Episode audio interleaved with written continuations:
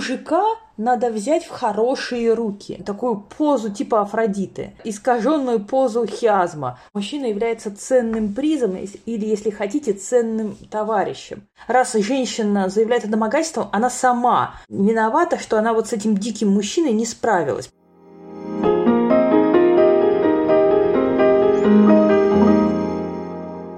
Всем привет! Это первый выпуск подкаста «Неслабый пол» и я его ведущая Настя Седухина. «Неслабый пол» – подкаст, в котором мы говорим о проблемах, которые в российском обществе не принято обсуждать. И о том, как женщины, которых у нас в обществе принято называть «слабым полом», справляются с этими проблемами и со сложными ситуациями. В первом выпуске мы поговорим о харассменте или сексуальных домогательствах. Почему в России не воспринимают харассмент всерьез и меняется ли отношение к этому вопросу? Почему в России не осуждают харассмент? На эту тему мы побеседуем с антропологом и этнографом Александрой Архиповой. Добрый день, Александра. Добрый день. Итак, Александра, пару лет назад для издания «Искусство кино» вы написали статью под названием «Мужик от товарища к товару», в которой затрагиваете так или иначе тему харассмента. И, например, в ней вы пишете, что иностранцы очень удивлялись, когда 2 года назад русские как-то очень странно и непонятно реагировали на дело Харви Вайнштейна, например. И, например, вот цитата из этой статьи, что в России реакция на обвинение в домогательствах, выглядящая странно для внешних наблюдателей, российскими жителями такой странной реакции не считается. Если ее комментируют в негативном ключе, то ее объясняют нашей отсталостью, а если в позитивном, то с гордостью говорят о наших традиционных ценностях. Однако в действительности ни позитивные, ни негативные констатации ничего не объясняют. Скажите, пожалуйста, получается причины другие? Получается, это не традиционные ценности виноваты, не отставание России от Запада? А что же тогда? В чем причина? Причина в излишнем упрощении того, с чем все борются. Существует такая модель, что вот есть патриархальное общество, в котором мужчина – глава всего и принимает решения, а женщина – такое бесславное существо. И Россия, по крайней мере, своей большей частью российского общества под эту патриархальную модель подпадает. И поэтому у нас так, дескать, не любят харассмента, потому что мужики такие мачо, а женщины такие слабачки. На самом деле это и так, и так. Конечно, такая модель имеет право на существование, но, как любая модель, она очень сильно упрощает. И она настолько усилиями многих людей, в том числе и журналистов, она настолько упрощает дело, что мы часто не видим каких-то очевидных вещей под нашим носом. Мы недаром назвали свою концепцию, я не единственный автор этой концепции, отметим. Мы, со мной ее писали статью Анна Кирзюк и Лета Югай. И мы недаром назвали нашу концепцию «Мужик от товарища к товару». Это история про то, что за долгие сложные периоды, которые пережила Россия, когда гражданские войны, постоянная отечественная война, постоянная миграция людей из деревни в город, репрессии, голод и прочее, все это привело к тому, что часто и много была физическая нехватка мужчин. И мужчина постепенно стал восприниматься как некоторый ценный товар, за которым надо охотиться. Ну, даже если не охотиться, хотя и такую терминологию употребляет, но, по крайней мере, женщина занимает позицию того, кто ищет, а мужчина является ценным призом или, если хотите, ценным товарищем. И даже когда гендерная ситуация в России выровнялась, уже к 70-м годам она выровнялась, все равно вот эта вот бесконечная ориентация молодых девушек своими бабушками на поиск и окручивание мужчин, она сохраняется. Это легко демонстрируется лингвистическими данными. Давайте посмотрим на фразы, например, такие как «Шура на дороге не валяются». Вот если мы спросим любого человека, кто такой Шура, во фразе «такие как Шура на дороге не валяются» – устойчивое русское выражение. Почти все опрошенные говорят «Шура однозначно мальчик, это мужчина». То есть мужчина выступает в роли такого слабого человека, который вот он как бы лежит на дороге, его нужно лишь поднять. Или, например, захомутать Сашу. Мы сразу понимаем, что Саша тоже мальчик, что это не девочка. И таких высказываний очень много. И все они говорят одно и то же, что вот как бы мужчина – это такое ценное приобретение, пусть и с некоторым изъяном, за который надо бороться. И таким образом женщина в такой картине мира – это она должна бороться за ценный приз, она должна его искать, она должна его воспитывать с младенчества. Поэтому есть такое хорошее русское высказывание: «Хороших мужиков берут щенками». И дальше, соответственно, она должна его культуривать. Мужчины – существа дикие. Известная американская славистка Нэнси Рис, когда она приехала в Россию в конце 80-х годов, она страшно подивилась, что ее русские знакомые не пускали в гости к одиноким мужчинам, потому что он же дикий, он может все что угодно сделать, за ним нет женщины. Соответственно, из этого вытекает другая концепция харассмента. Если некий мужчина приставал к женщине, а она как бы об этом заявила, в рамках этой концепции означает всего лишь, что она плохо с ним справилась. Она недостаточно хорошо с ним управилась, и поэтому часть вины падает на нее. И в этом смысле вот этот набор представлений, он как раз тормозит ту борьбу за права женщин, которая развернулась прямо сейчас. То есть, смотрите, 2 года назад, как раз параллельно с делом Харви Вайнштейна, у нас было свое дело о харассменте, дело депутата Слуцкого, так называемое, когда 3 журналистки публично объявили его в домогательствах, и комиссия по этике в Госдуме рассматривала это дело, и практически все женщины-депутаты высказались в поддержку Слуцкого, за исключением там Оксаны Пушкиной только. Это что? Это какая-то корпоративная солидарность, или же здесь вот мы как раз имеем дело с тем, о чем вы говорили в какой-то степени? Ну, я думаю, пополам на пополам. То есть это частично корпоративная солидарность, частично вот это вот ощущение, что раз женщина заявляет о домогательстве, она сама виновата, что она вот с этим диким мужчиной не справилась, потому что она должна с детства уметь это делать. И просить помощи у посторонних – это как бы последнее дело. Мужика надо взять в хорошие руки. Есть такое высказывание. И любой, даже самый завалящийся мужик, он должен быть взят в хорошие руки. Мне ужасно хочется рассказать анекдот. Лежит в канаве мужик. Такой грязный, спившийся, от него воняет мочой, алкоголем. Мимо проходит француженка и говорит: «Фу, какой это отвратительный мужчина». И проходит дальше. Мимо идет американка, говорит: «Боже, он совсем пропил свою зарплату, нафиг мне такой нужен». Дальше появляется русская, она оглядывается, никого не видит, подбирает и говорит: «Ничего еще, мужчинка, отмыть и можно пользоваться».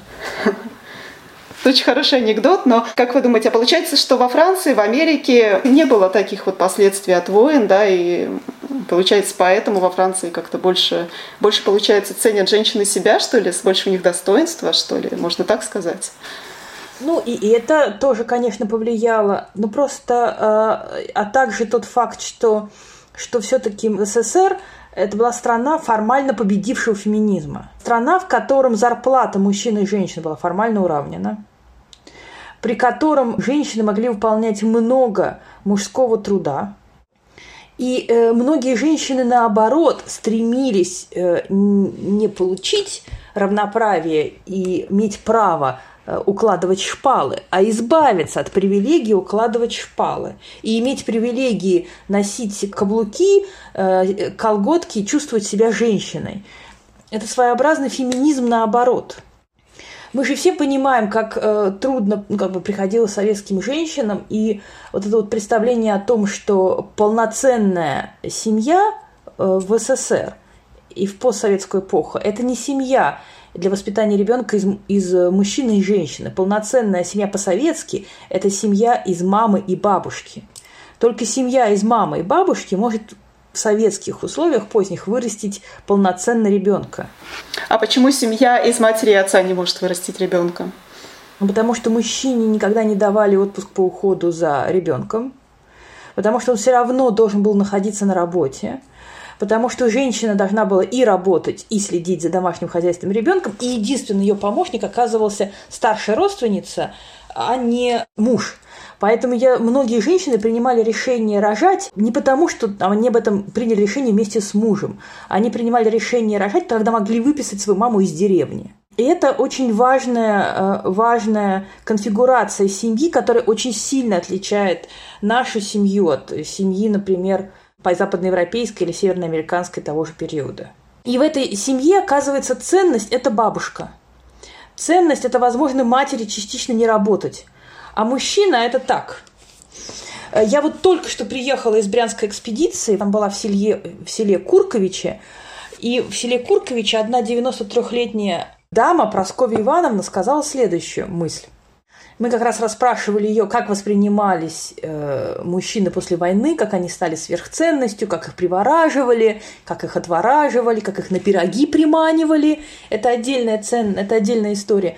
Но в частности, она сказала такую сентенцию. Она говорит, вот раньше-то девки, мужики были, полезная в хозяйстве вещь, не то, что сейчас. И вот это вот как бы передает вот эту вот всю как бы эволюцию. Раньше это была полезная в хозяйстве вещь, не то, что сейчас. То есть мужчина не как личность воспринимался, а чисто как какая-то вот помощь по хозяйству, как способ, может быть, зарабатывать деньги и ребенка завести, грубо говоря. Да, и одновременно как бы и ценность, и товар, и ценность, и цель, но при этом скорее как бы лишённый какой-то субъектности. Но еще раз хочу я сразу сказать для слушателей подкаста, что когда мы вот говорим такие слова, все-таки это большое обобщение. Это совершенно не значит, что все жители советской и постсоветской страны жили и живут вот ровно так, как я говорю. Нет.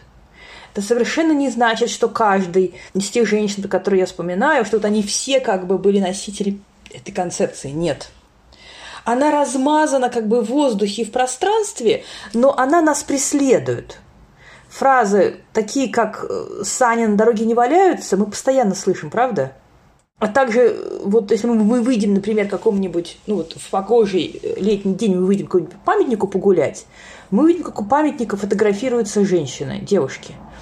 Как девушки стоят фотографироваться у памятника? Или любого объекта интересного.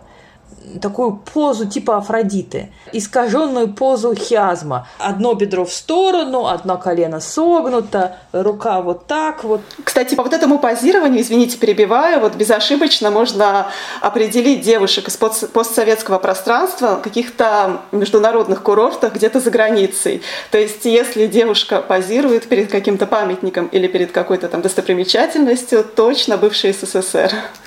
Да, и я не раз и не два обсуждала это с иностранными коллегами, которые приходили ко мне за советом, что это все значит.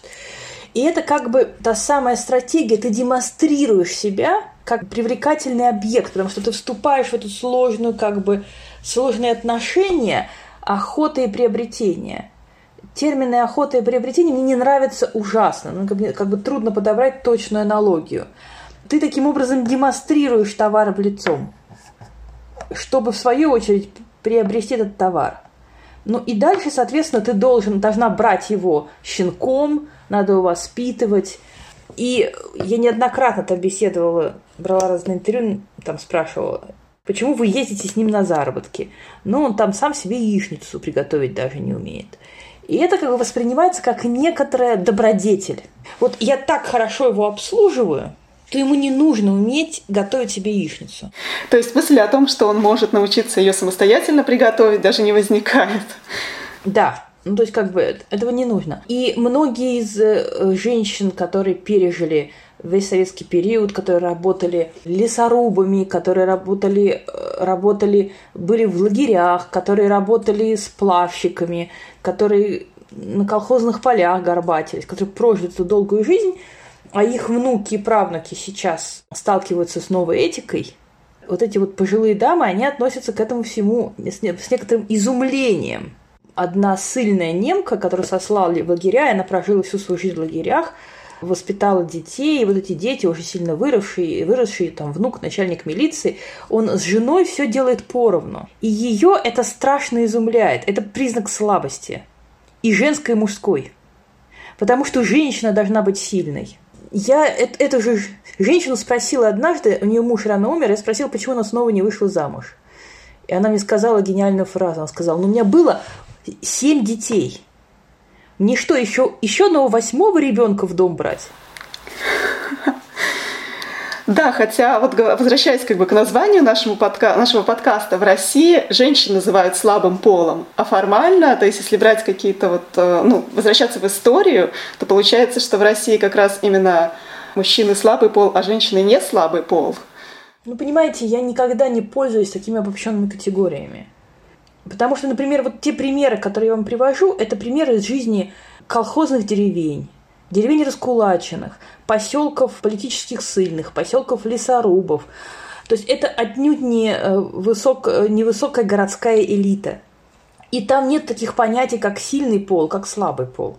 Там надо выжить. И вот в этой борьбе за выживание женщины воспринимаются как сильных личностей, а о мужчинах часто говорят как о ребенке, лишенном субъектности. И мужчины часто себя ведут так же, и не раз, и не два. Я слышала, как они оправдывают, например, измены. То есть, факт измены можно объяснить как угодно. Я полюбил другую, ты мне надоела, уходи, дура, прочь. Но, как правило, языком, который объясняет эту измену, является «Да не виноват я! Катька! Она меня на пироги сманила!» присушила меня. То есть такие люди, они как бы сами себя ставят в позицию объектную, в позицию потери субъектности. Понятно. Но вот если возвращаться именно к проблеме харассмента, мы говорили, что женщины старшего поколения, они не понимают эту новую этику, она им кажется возмутительной. И это объясняет, например, поведение некоторых депутатов Госдумы. А в то же время после скандала с депутатом Слуцким были и другие скандалы, связанные с харассментом в России, тот же скандал в «Медузе» с главредом Колпаковым, и там уже была другая реакция. И совсем недавно, в июле, в российском Твиттере прошла тоже волна разоблачений, обвинений в харассменте, в домогательствах высокопоставленных мужчин в российском бизнесе и в медиа. И в том числе после вот этих вот откровений из МБХ Медиа ушли люди в отставку, были увольнения.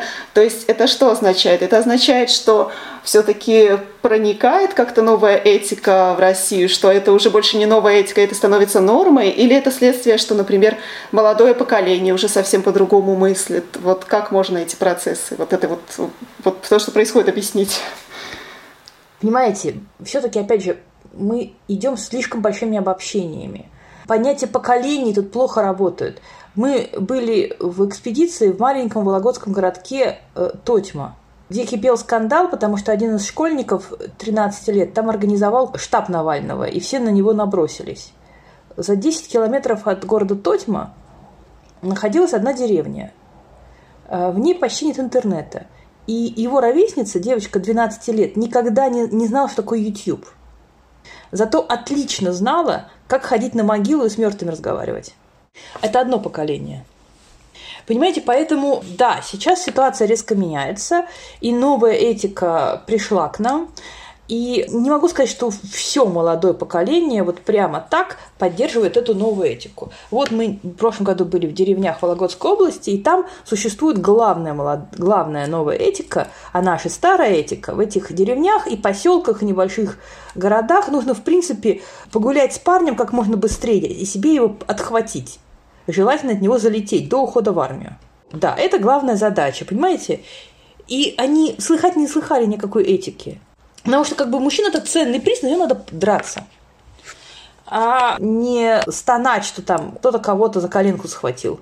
Поэтому формально поколение одно и то же. Поэтому вот эти вот большие обобщения про поколение, они не работают. Это совершенно бессмысленно. Но я бы сказала так, что существует западная новая этика, которая постепенно проникает к нам, проникает в городскую образованную элиту. Насколько она будет успешна, мы посмотрим. Наверное, будет, но с какой скоростью это будет происходить, непонятно. А вот эта скорость, она от чего зависит? Она зависит и от государственной политики, и от государственных СМИ, которые транслируют определенные ценности. Это тоже, наверное, влияет? Конечно. Но прежде всего она зависит от того, насколько такое поведение будет успешным. Ну вот смотрите, было скандальное дело Дианы Шурыгиной. когда молодая девушка пошла потусить на вписку, и дальше она обвинила молодого парня в изнасиловании, его посадили, потом его выпустили, и она выступала на многих ток-шоках, и это было как раз абсолютно непонятное дело, и ее обвиняли во всем, этого парня Сергея обвиняли во всем. Но если мы посмотрим на это дело с точки зрения столкновения двух этик, старые и новые, то мы как раз увидим, потому что новая этика говорит, да, она испытала насилие, и неважно, какое было ее поведение до этого и после, на какой длины у нее была юбка и зачем туда пошла. Никто не имеет права на насилие, и поэтому она, безусловно, должна защищаться, она права. Старая этика говорит, что так все поступают, что подхватить всех мужиков. И вообще непонятно, что такое шумбур. И вообще, как бы, она только денег пыталась содрать. И, соответственно, обвиняют ее Рэтли в этом. Поэтому и вот это вот противоборство, оно видно, и оно как бы сейчас продолжается, и явно ситуация будет развиваться. Ну, посмотрим, что будет. Ну да, среди определенных, так сказать, слоев даже фамилия Шурыгина стала таким ругательством, я слышала. Конечно. Вот, понимаете, существует очень старая... Но если мы говорим уж как бы о новой этике, то существует старая этика, согласно которой женщина борется за свой товар с другой женщиной. Потому что в этой системе отношений субъектностью владеет только другая женщина. Поэтому, например, если вот в деревне, в русской деревне у женщины мужа увела какая-то соседка, например, то ты можешь там... под водочку, на праздники как-то выйти и пропеть публично крайне непристойную частушку про эту соседку, публично высказав все то, что как бы она позволила делать. Это такое публичное смеяние-соревнование за вот этот ценный приз. Но при этом во всех этих бесконечных историях про смеяние соперницы и за борьбу за мужчину, как правило, мужчина всегда не виноват. Он такой вот как бы... белый пушистый. Он скорее такой ослик, перед которым висят две морковки. Он не знает, куда идти. То есть все объясняется вот такой дикой природой. Им надо все время руководить. И поэтому с этой точки зрения харассмент мужчина не способен... Ну, как сказать, может, он, конечно, способен на харассмент, но это как бы его такая биологическая вот сущность. Его надо вовремя обуздать и вообще воспитать щенком.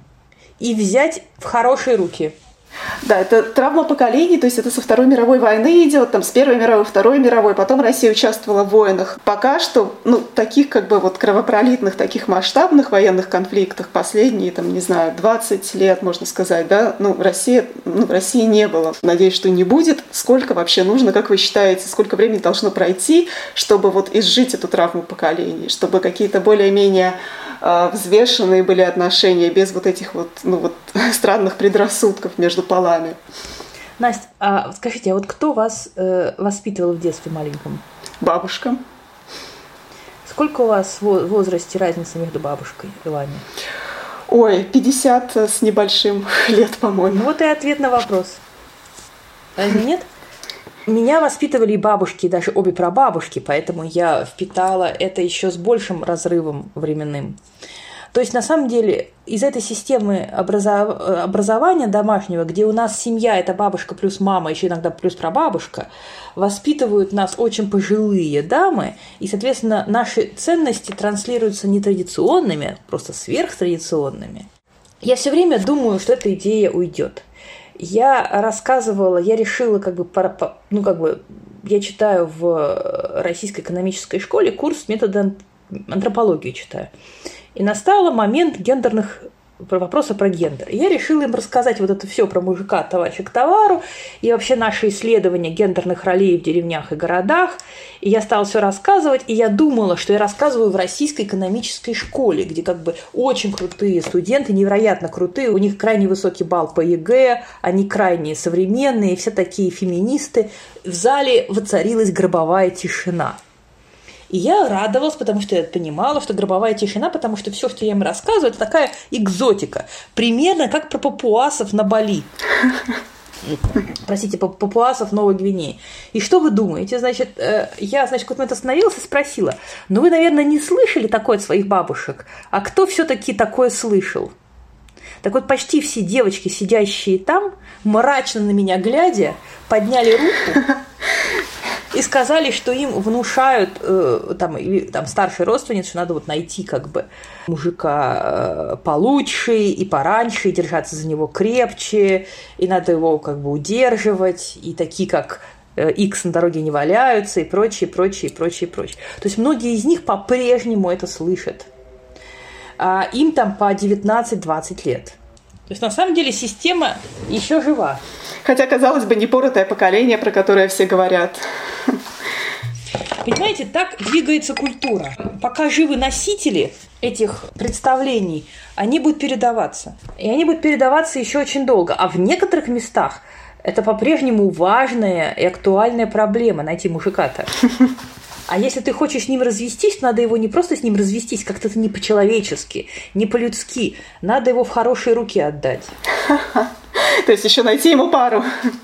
Да, хорошую женщину найти и пристроить его в хорошие руки. Потому что он же ничего не может. Он же яичницу не может себе приготовить. Он же сопьется. А жалко ведь, хороший же мужик в хозяйстве пригодится. Понимаете, это не ценность, ну как бы это не предрассудки. То есть это немножко колониально так говорить. Люди так живут, им это нравится.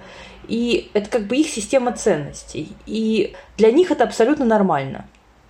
И мне как бы ужасно нравятся истории этих женщин-лесорубов, которые там оставались одни, без мужей, воспитывали по 5-6 детей, рубили тайгу зимой в минус 40, сплавляли лес по ледяным рекам. Это вот на это надо иметь большое мужество. Это не предрассудки, это такая стратегия и такая борьба за выживание. И я не думаю, что они это воспринимали как травму. Мы можем называть травму все что угодно, но для них это было именно борьба за выживание. Просто, да, они были вынуждены вести себя так в сложившихся обстоятельствах. Но вот хочется верить, что как-то больше обстоятельства не будут вынуждать к такому поведению. Ну, мне бы хотелось в это верить, не знаю. Ну, надеяться, да.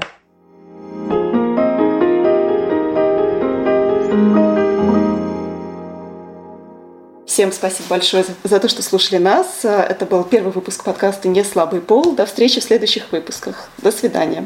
Спасибо вам большое. До свидания.